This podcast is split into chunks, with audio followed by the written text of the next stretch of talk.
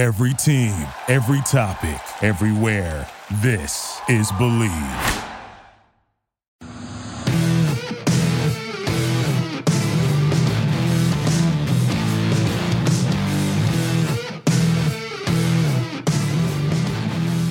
What's better than this? Guys being dudes here on the Draft Dudes. It's Joe Marino, Kyle Crabbs from the Draft Network. Chris Schubert's here. He's producing. We're all from the draftnetwork.com.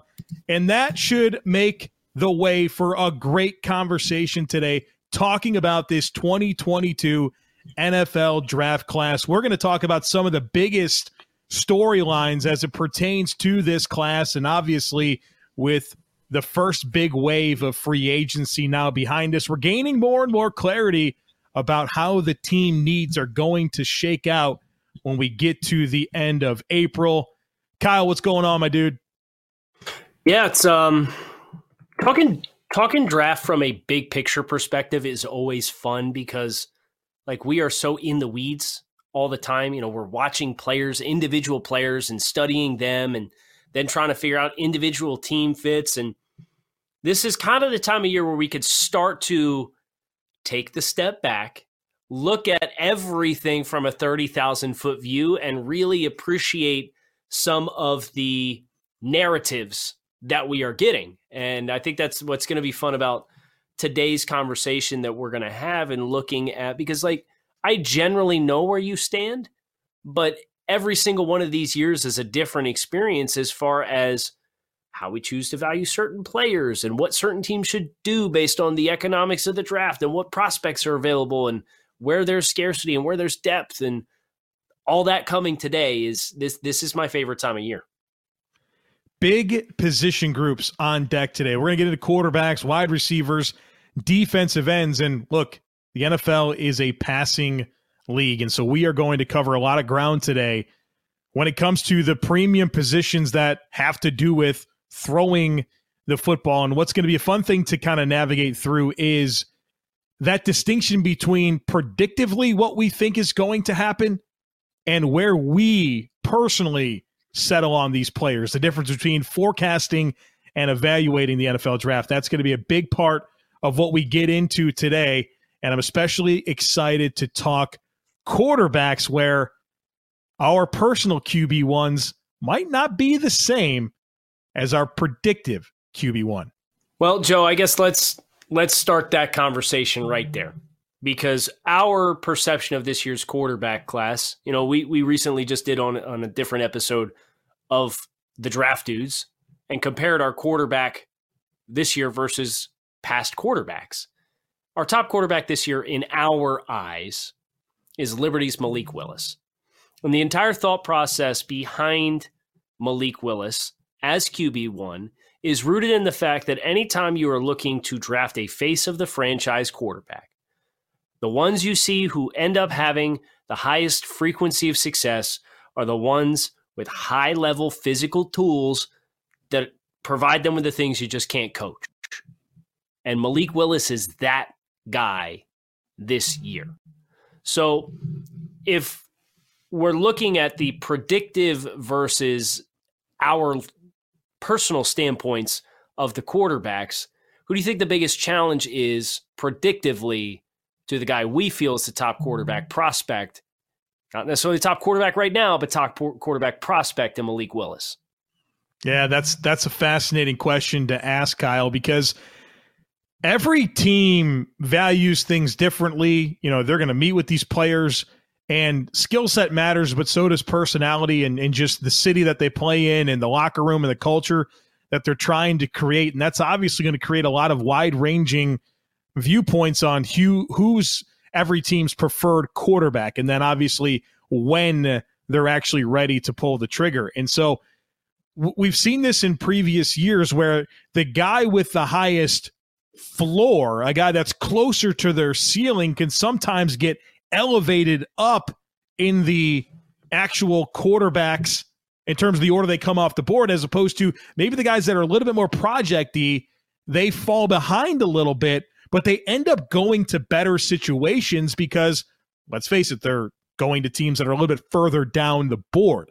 You think about Justin Herbert. You think about Josh Allen, Lamar Jackson, guys that had a little bit of work to do, but they go to good landing spots and those teams are built around them. So I think that's what's most fascinating about that question is finding those discrepancies, figuring out who's really going to pick a quarterback and based on their particular dynamics, which one they like. And then from there, how equipped are they to allow this quarterback to come in and flourish? And so as you apply that lens to Malik Willis from Liberty, who is our personal QB ones, and I think predictively, I'm ready to say that I think he's going to be the first quarterback off the board you know, and then it just comes down to landing spots, and and you know, there's there's quite a few as early as two to Detroit, and then you know you think about Seattle at nine, and and the list goes on and on as you make your way down the board. But I have a good feeling right now that Malik Willis is going to be that first guy off the board at quarterback, and he'd be the guy that I would pick.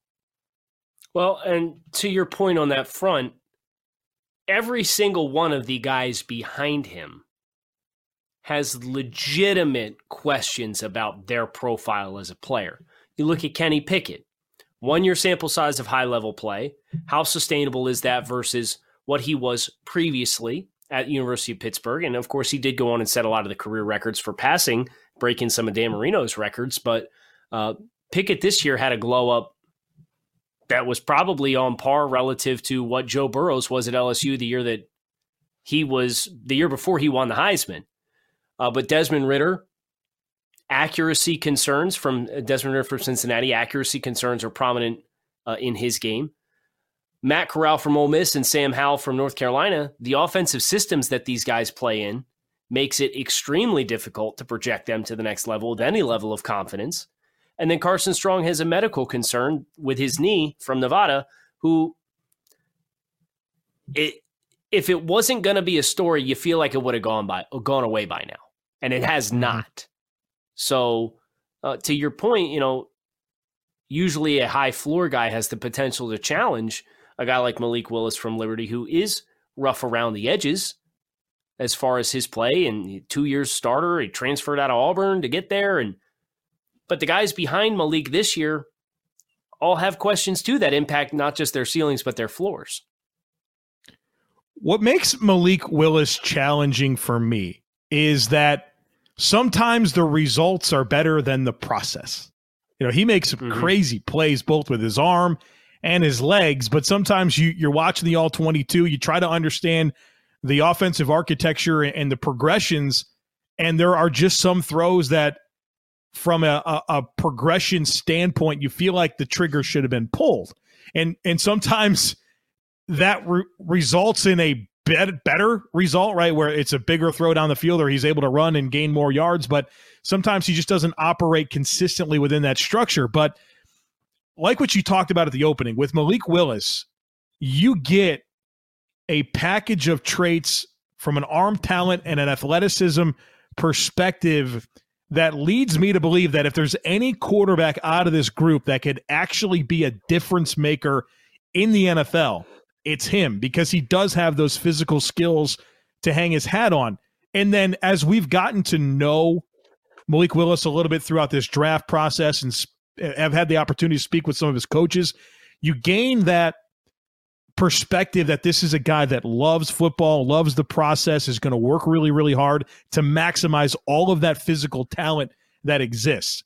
And so when I layer all of that together, that's why I become the most interested in picking Malik Willis first among the quarterbacks. That's why he's my QB one.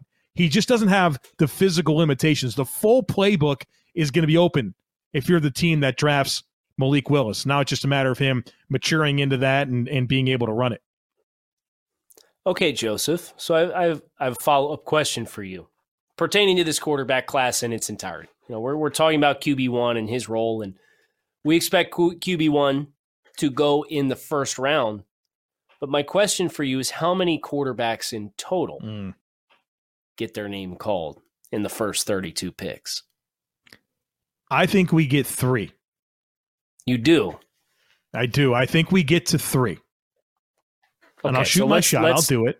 Let yeah, I was gonna say let's talk through how we get there. Okay. Well, I, I think we've kind of already gotten into enough of the Malik Willis conversation to understand why he's yes. one of the three that I would anticipate. The next name that I'll introduce is Kenny Pickett from Pitt. And I mean, just a phenomenal 2021 campaign, a long resume as a starter. There was no cheap production in that Pittsburgh scheme, a lot of progression style stuff. And I thought he just functioned at a level that got me interested. Some throws down the field. He's got good size and mobility. Obviously, hand size, notwithstanding when I talk about size, but there's enough there that I think a team can can evaluate Kenny and feel good about them having a baseline starter with some movement, with a good resume that can come in and, and provide a, a, a fairly reasonable answer that's that's fairly close to his to his ceiling. Yeah, I don't think that um, you, you worry too much about where he's going to be when he comes in. You worry about how much better he can get, but I think you're going to get a reasonable answer right away if you draft Kenny Pickett. And let me jump in there real quick. I do do think the interesting thing for Kenny is, as you mentioned, the, the hand size is one of the narratives with him, and there's there's a threshold that teams usually like to see quarterbacks above to be able to grip the ball with consistency, especially in inclement weather. And oh, Kenny has not hit that threshold. Um, so if I'm looking for a spot for Kenny, would you agree with me? Because there's always there's this kind of the snarky comments of yeah, you can't play in a cold weather environment like Pittsburgh mm. to, to, to the next level. Like the ball is bigger in the pros, right? So yeah. being able to throw college ball in Pittsburgh is not necessarily one for one. I think about teams that play down south, avoid some of the cold, and ideally get a team that plays their home games indoors. So you're guaranteeing the optimal number of your games to not be impacted by inclement weather. Do you say that's a fair assessment of Kenny? That's ideal. I think so. Especially so, late in the season, that, right? That's a conversation for another day. But that that is just something that that we definitely um, would love to explore is we, you talk landing spots because I mean right now we're just talking about profiles of players individually. We're not doing a mock draft right now, so we're not picking a fit. But as I were vetting fits for Kenny, that's certainly something that I would have in the back of my mind. And we're going to continue this conversation about quarterbacks in the first round here in just a moment. So Joe, let's let's continue conversation on quarterbacks because you said three quarterbacks you mm-hmm. envision going in the first round. I'm torn, but if you set the over under two and a half, I'd have a hard time getting on the fence or off the fence. So is that last one for you? I feel like I know you well enough to say the name Desmond Ridder, and I'd be right. Is that is that fair to say? You would be right. You would be right. Okay, great, great, great. But is there so it?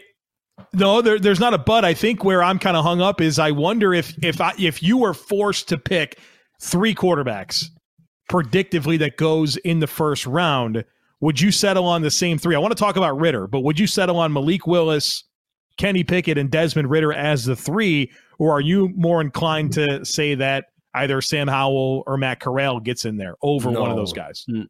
No, I I would agree with you. And the thought process is Kenny Pickett is the highest floor quarterback of the entire group in my mind, and Willis and Ridder are the two best physical tools quarterbacks I think Carson Strong's got a nice arm. He got a really strong arm. He can push the ball. He can throw the nine ball really well and drop it in the bucket. He can fit it in tight windows and zone coverage. Uh, but the lack of mobility for him, plus the knee and the, the injury questions that are, are going to mm-hmm. linger for him, is a really tough one two punch. And then, like Corral and Howell, these guys are 6'2, 6'1, 215. They're not big dudes. They don't have big arms in the same way that I look at Malik Willis and his ability to push the ball. So I think that's kind of where I would draw the line. If I pick three, it'd be the same three as you. Uh, orders an interesting debate as far as the the floor for Kenny versus the ceiling of Desmond and, and how teams would weigh that out. But again, conversation for another day. From a resume perspective, I, I don't think you can really match what Desmond Ridder's been able to put together throughout his career at Cincinnati. Uh, we talk about the glow up of that program. They're in the college football playoffs. They're losing very few games, and Desmond Ridder deserves a lot of credit for that. And I've been dialed in on Ridder. I, feel feels like for four years now, and seeing his progression has been really exciting. Where year one, he was a little rough around the edges. Year two, I thought he chased a lot of plays. And then year three and year four as a starter, he he really settled in and started to play the position the way he needed to for that team, which was really strong on defense. And then the run game, right? Jerome Ford this past year was phenomenal for them. And so and they've had other, other good backs as well. I mean, I mean, Gerrid Doaks has come through there, Michael Warren. They've had good running backs. It's always been a big part of their of their program. And so I think Desmond Ridder settling into, hey, I, I don't have to be a guy that throws the ball 40, 45 times a game for us to win football games. I need to come in and do my job. And what's good about that is he doesn't just come in and manage games. He does make some big time plays, both as a thrower and as a runner, where this guy does have the, the ability to push the ball down the field, and he's really, really good running the ball. He's extremely athletic, and he could pick up chunks, and he picks his spots extremely wisely when it comes to actually pulling the trigger on running with the football. Now, the question with Desmond Ridder is the accuracy. You just wish this guy was more consistently able to put the ball where he wants it to go and, you know, put it in spots where guys can stay up and, and create after the catch. That's definitely something that's missing. But – you also love that he's working with Jordan Palmer, who has a history of helping quarterbacks with accuracy issue. And we've spoken to Jordan Palmer about this with Desmond Ridder and you know they're they're working closely together. Palmer was with Desmond Ridder in Dallas for the playoff game, working on some type of hip thing, right, to make sure that Desmond was ready to to maximize his body's mechanics to throw the football where he wants it to. And I can only imagine what this guy's going to be doing in terms of uh, of trying to improve that accuracy now that the NFL is on the horizon and this is solely his focus is becoming you know the best NFL quarterback he can be. Yeah, it was really interesting conversation with Jordan Palmer talking about you know, the the constant maintenance that they implement on all of his passers as far as uh, surveying the biomechanics and making sure that you're uh, getting the treatments that you need if you kind of naturally have um, tight low back, right? And, and, to your point, talking about you know, keeping that hip free and so that he's not locking his back hip as an example. Um, and having that impact his follow through and impacting his release. And that's an ever going, ongoing struggle that if Riz, if Desmond Ridder is plugged into that dynamic of his game now, I think it bodes well for, and we've heard this about Desmond Ridder on a couple different fronts, carries himself like a professional, right? Mm-hmm. Like he's he's very professional with how he operates and how he goes about his business at Cincinnati. And that translation, I guarantee you that will go over well in the interview rooms. So those are my top three quarterbacks. It would be Malik Willis, Desmond Ridder, Kenny Pickett. I personally think there's a pretty big gap between the way I, in terms of my personal valuation, I think there's a pretty big gap between those three guys and, and Sam Howell, Matt Corral, and, and Carson Strong. And maybe that's surprising to some people because I'd, Matt I'd Corral, Corral has been that. a. I'd you put, put him with those top three? Bucket. In the uh, bottom of that bucket. All right. I think there's a gap. We we had a chance to talk to Matt in Los Angeles. Right? How do you feel about Matt as a quarterback and a personality in your locker room, being a leader of your players? Coming out of that conversation with Matt, I think you feel great about it. You feel great that he's going to do all the little things and work extremely hard. You love that this is, you know, a, a Los Angeles guy, right?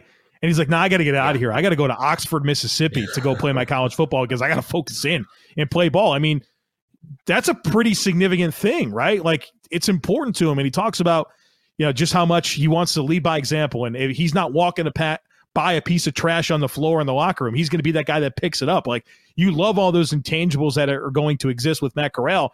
My questions are just a very modest overall physical profile in terms of size, mobility, arm talent, and then just that scheme, that Lane Kiffin offense. I just don't think it has done any favors for for Matt in terms of preparing him for life in the NFL. And I know that's not Lane's job, but he is he's got a, a large curve uh, based on his what he's going to have to do. Right, he's going to be asked to do a lot of things he wasn't asked to do in, in the NFL eh, compared to college. So yeah, the, at the end of the day, you know, being a good leader and all that jazz is great, but the question is, can you ball, right? And so for Matt, that's the big blank that needs to be filled in is how well do you handle an NFL offense and operating within NFL reads? Because you you watch Matt Corral play at Ole Miss, and it's a lot of binary reads, a lot of RPOs. You know, he did use his legs with a fair amount of frequency. They used a ton of tempo there, which uh, often prompts some some vanilla play, and you're just taking advantage of tempo and miscommunication by the the opposition. So, mm-hmm. yes, those are legitimate X's and O's questions. But I look at Matt, and I do think the intangibles component with him is as impressive as any of the guys that we just got done talking about. But I also feel like his he's got a toughness and a swagger about him on the field. You watch him running for first downs. You watch him down in the red zone running for touchdowns, putting his body on the line, getting lit up against Arkansas the way that he did. Like that kind of stuff sticks with me a little bit. And I think his arm strength is above average. I think his mobility is above average. I think he's a more accurate passer than Desmond Ridder. And I piece those things together, and it's enough for me to at least put him in that conversation personally. So he would be if if you said, "Hey, you have to pick four quarterbacks that go in the first round," that'd be the one that you would bump into. That I'd add him on here. Yeah, yeah, yeah. What about Howell? Would would you pick Howell or Strong over him? No, I have I have Corral higher than Howell for sure. Okay, we but let's let's friends. have that conversation because we we started this year right, like going into 2021, the the college football mm-hmm. season. The conversation was Spencer Rattler and Sam Howell. And, and the conversation right now is not about either of those two players nope. being uh, high first round picks. And so, what have you seen from Sam Howell, and, and how are you projecting him? Well, here's here's what I do know. Um, the offensive infrastructure at North Carolina is just as useless as Ole Miss's is as far as trying to extrapolate like quality NFL reps and things that you're going to be asked to do at the next level. So that, you know, puts them on the same playing field. But if I were to look at Sam, well, his running took a big step forward this year. I mean, he deserves a lot of credit for that. Mm. But the passing I thought was pretty rough. You you noticed the drop off with them having Dazz Newsome and Dyami Brown leave for the NFL last year, as well as Javonte Williams and Michael Carter in the backfield. You know, Carter involved in the passing game. Uh, so you had this, you had four NFL talents leave your group last year, and you are the last man standing. And I don't know that you got a better version of Sam Howell. You got a more dynamic runner, running version of Sam Howell. I think that was out of necessity. Sam throws some really pretty balls down the field. I think that's where his best throws come into play. But he is six foot one. Uh, he is somebody who I think really struggles with his footwork to get a line to throw. Mm-hmm. Shorter quarterbacks are automatically behind the eight ball as far as their ability to throw over the middle of the field because they can't consistently see. They're going to have to adjust their arm angle to throw around those offensive linemen. And then you add in the fact that Sam's footwork is where it is, where you know he plays in in uh, Phil Longo's offense. The the point of emphasis there is not in you want to get to the top of your drop and you want to be aligned to throw and everything's gonna be on time. Is that they don't care about the footwork as long as the ball's out when it's supposed to be out. They don't care what the footwork looks like, and that I think creates this very large spray chart for Sam. And I think you really saw that this year when he didn't have as good a chemistry with his receivers. Now, look, the, the NFL does care care about footwork, and so that's going to complicate things projecting Sam Howell right. to the next level. So, Kyle, we've talked a ton about quarterbacks, but quarterbacks need wide receivers to throw the football to, and we've got a really fascinating by Sam Howell. Exactly, exactly. Yeah, we have a fascinating wide receiver group to discuss, and you know a lot of wide ranging opinions on these players, even within our own scouting staff over at the Draft Network. And so before we really dive into these players and, and, talk about the class and the depth of the class, let me ask you this because it's been fascinating to watch the NFL in recent years find so much value on day two with wide receivers, whether that's AJ Brown or DK Metcalf or Michael Thomas or Cooper Kupp or Terry McLaurin. I mean, the, the list just continues to grow. And you've had some big time talents come through in the first round, like a Justin Jefferson and Jaylen Waddle and Ja'Marr Chase. But there's also been the Jalen Reagors of the world and uh, mm-hmm. the N'Keal Harrys of the world. And so, how has the way things have played out in the NFL for wide receivers impacted the way that you're looking at this class, both from a valuation and a evaluation perspective? Yeah, I mean, if I'm a team in the first half of the first round, those top 16 picks, there's a couple wide receiver hungry teams in that that range. I think about Atlanta. I think about Cleveland even after Amari Cooper. I would not allow a top receiver prospect from enticing me into selecting him in that range when you consider the opportunity cost that's going to be given. When you can get this is just my personal grades right? And i've done about 150 prospects final grades to this point. Uh, i'll have another 100 or so done before the draft. I got seven guys with second round values mm. i got three guys with first round values and Jameson williams is a stud right like Jameson williams when healthy we got to see what he was capable of doing this year at Alabama, and it was the best showcase of any receiver in the country, in my opinion. But if I got guys who have got, got graded a handful of points lower that are technically qualifying as second round grades, and they're going to be there around later, and I need offensive line help with some of the top tier offensive line talents that are available, I'm absolutely going to be one of those teams who's tapping into the thought process of, we're gonna hit the receiver on day two, guys, because we we got we got to build it up front. We got to build the trenches. There's really good prospects available on both sides of the line of scrimmage this year, early in the draft. I'm taking that premium position in the trenches, and then I'm looking at wide receiver in round two because the the numbers are so in your favor. There's going to be a good player there, almost guaranteed, no matter what style of offense you try to run. Yeah, I agree with that. When you foil everything that you talked about against the trench players that you can get in the first round and wait on the receiver. Yeah. Every team should do that every time. second round. Now, what about this layer of wide receiver contracts, right? I mean, these guys are getting some money, dude. Like Christian Kirk got a lot. Zay Jones. I know that's kind of a Jacksonville thing, but you know, these receivers, Chris Godwin, Mike Williams, $20 million a season. These, these are expensive. And as we've learned in watching the two teams get to the Super Bowl last year and the Bengals and the Rams, you kind of need three. And this is an 11 personnel league with more and more 10.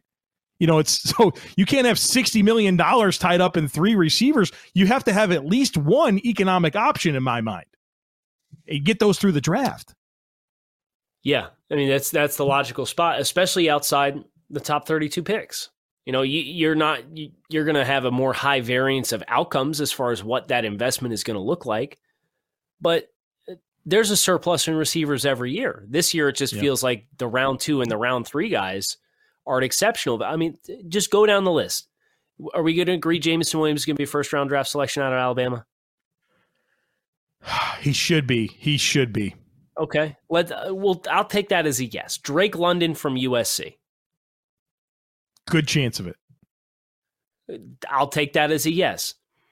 Is there any other receiver that you think is a slam dunk to go in the first round? No.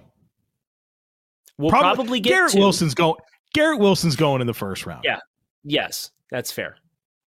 So that's that's three. You'll probably get one more, or somebody, whether it's Olave from Ohio State, Dotson from Penn State, Burks from Arkansas. Sleeper would be Skyy Moore from Western Michigan. But you, like they're not all going to go in the first round. So the no. trickle down effect is you get all those names that I just mentioned, plus David Bell from Purdue, George Pickens from Georgia, John Metchie from Alabama.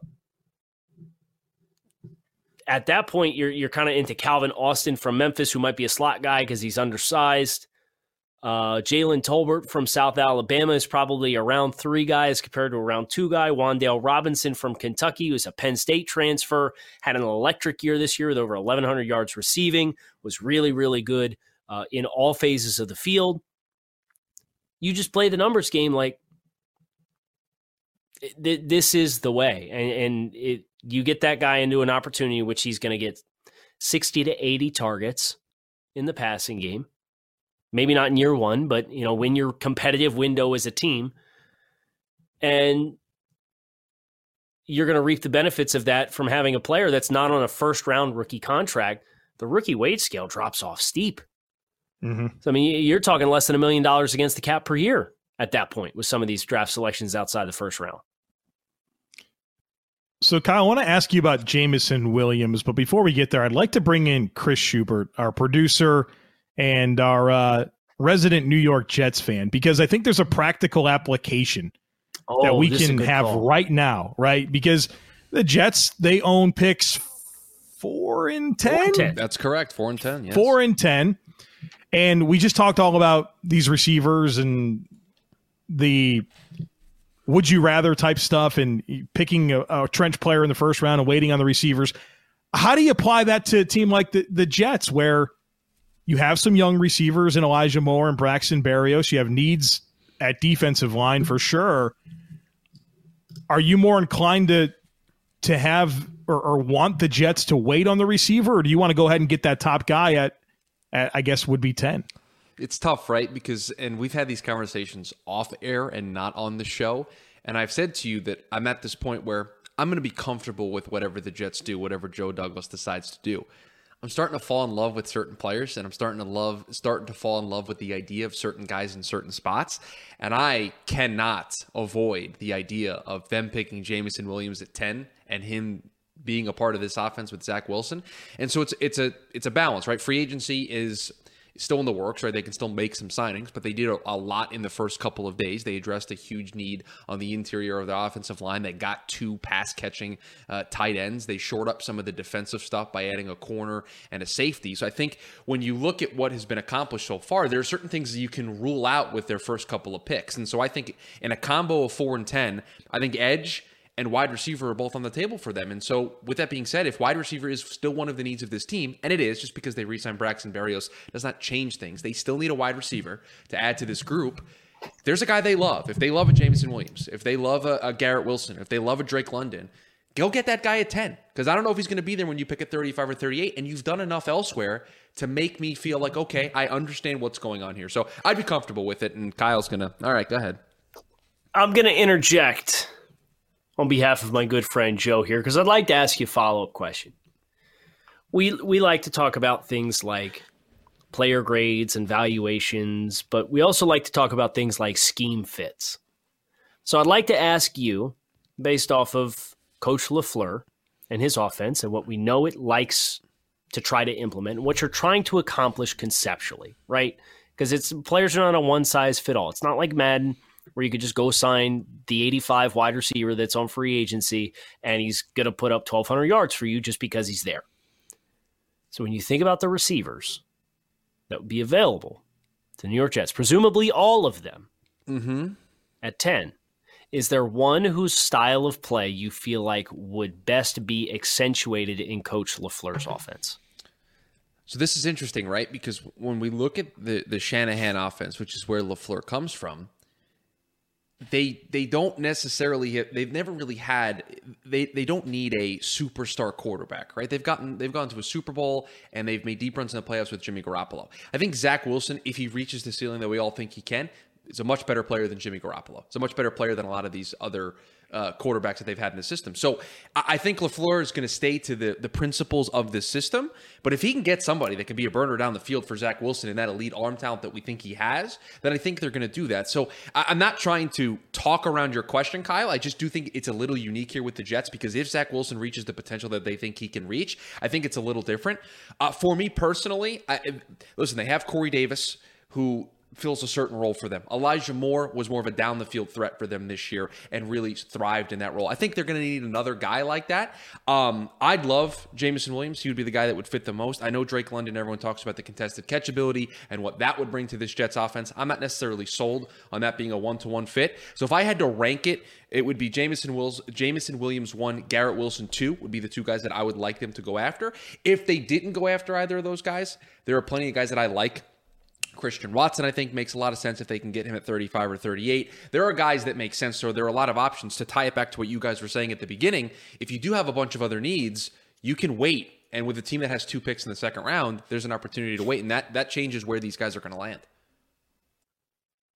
So the one guy that I think we all agree that you don't wait on is Jameson Williams, wide receiver from Alabama, top of the class type guy, at least the way the draft network sees it. And so Kyle, what do you think it is about Jameson, even with the ACL tear, that makes him the clear cut wide receiver one in this class?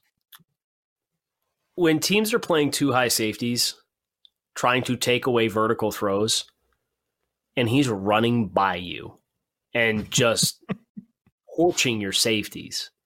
Not a care in the world that they're there.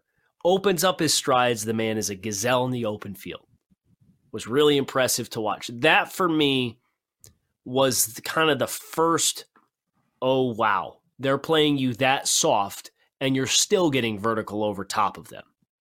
And then on top of that, you take into account what they did with some of the creative touches to get him the ball quickly and let him win after the catch. So I think he wins vertically, dominant skill set.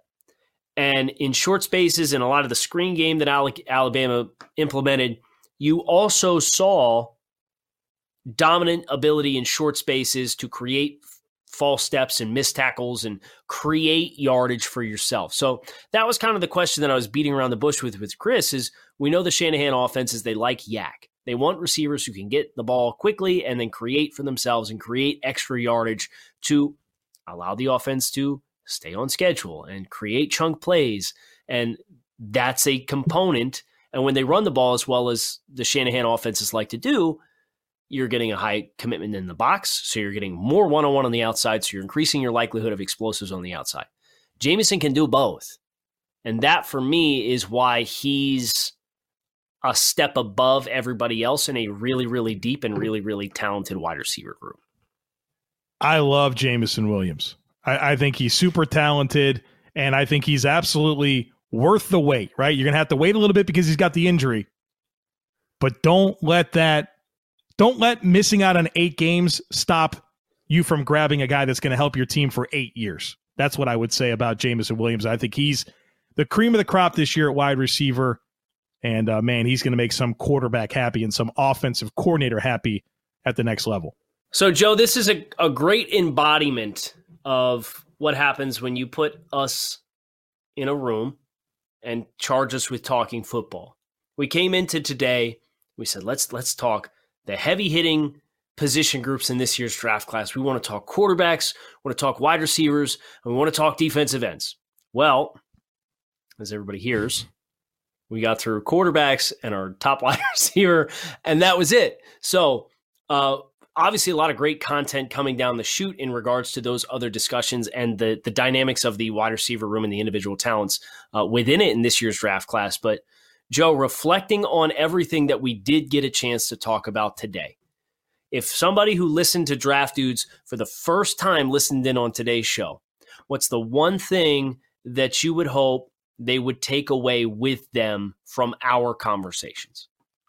Mm, it's a fun question. Um, I they would take away from our quarterback discussion about having some type of trump card as a trait that you can hang your hat on that gives you a reason to be a difference maker. And as you evaluate quarterbacks and you talk about first round guys, that you are careful to not allow yourself to fully buy in on a quarterback that's missing a premier trait. Now, they could be a serviceable starter, but temper your expectations if they don't have that elite trait to hang their hat on.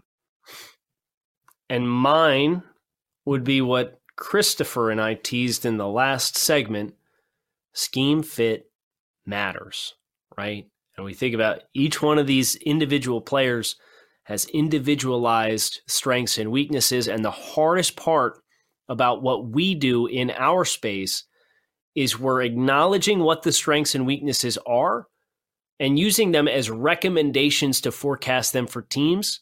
But the teams are going to see them differently, and the teams are going to see the roles that they're able to provide those players with differently.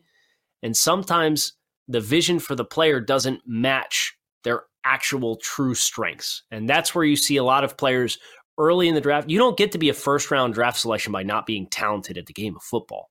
You end up not working out because so many of the time, sometimes it's self inflicted, but other times the conditions that you're placed in, the things you're asked to do as a player, don't match and marry truly to what your skill set was at the college level versus the projection and what it actually becomes.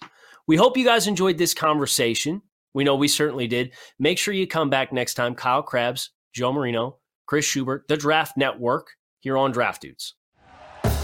Thank you for listening to Bleav. You can show support to your host by subscribing to the show and giving us a five star rating on your preferred platform. Check us out at Bleav.com and search for B L E A V on YouTube.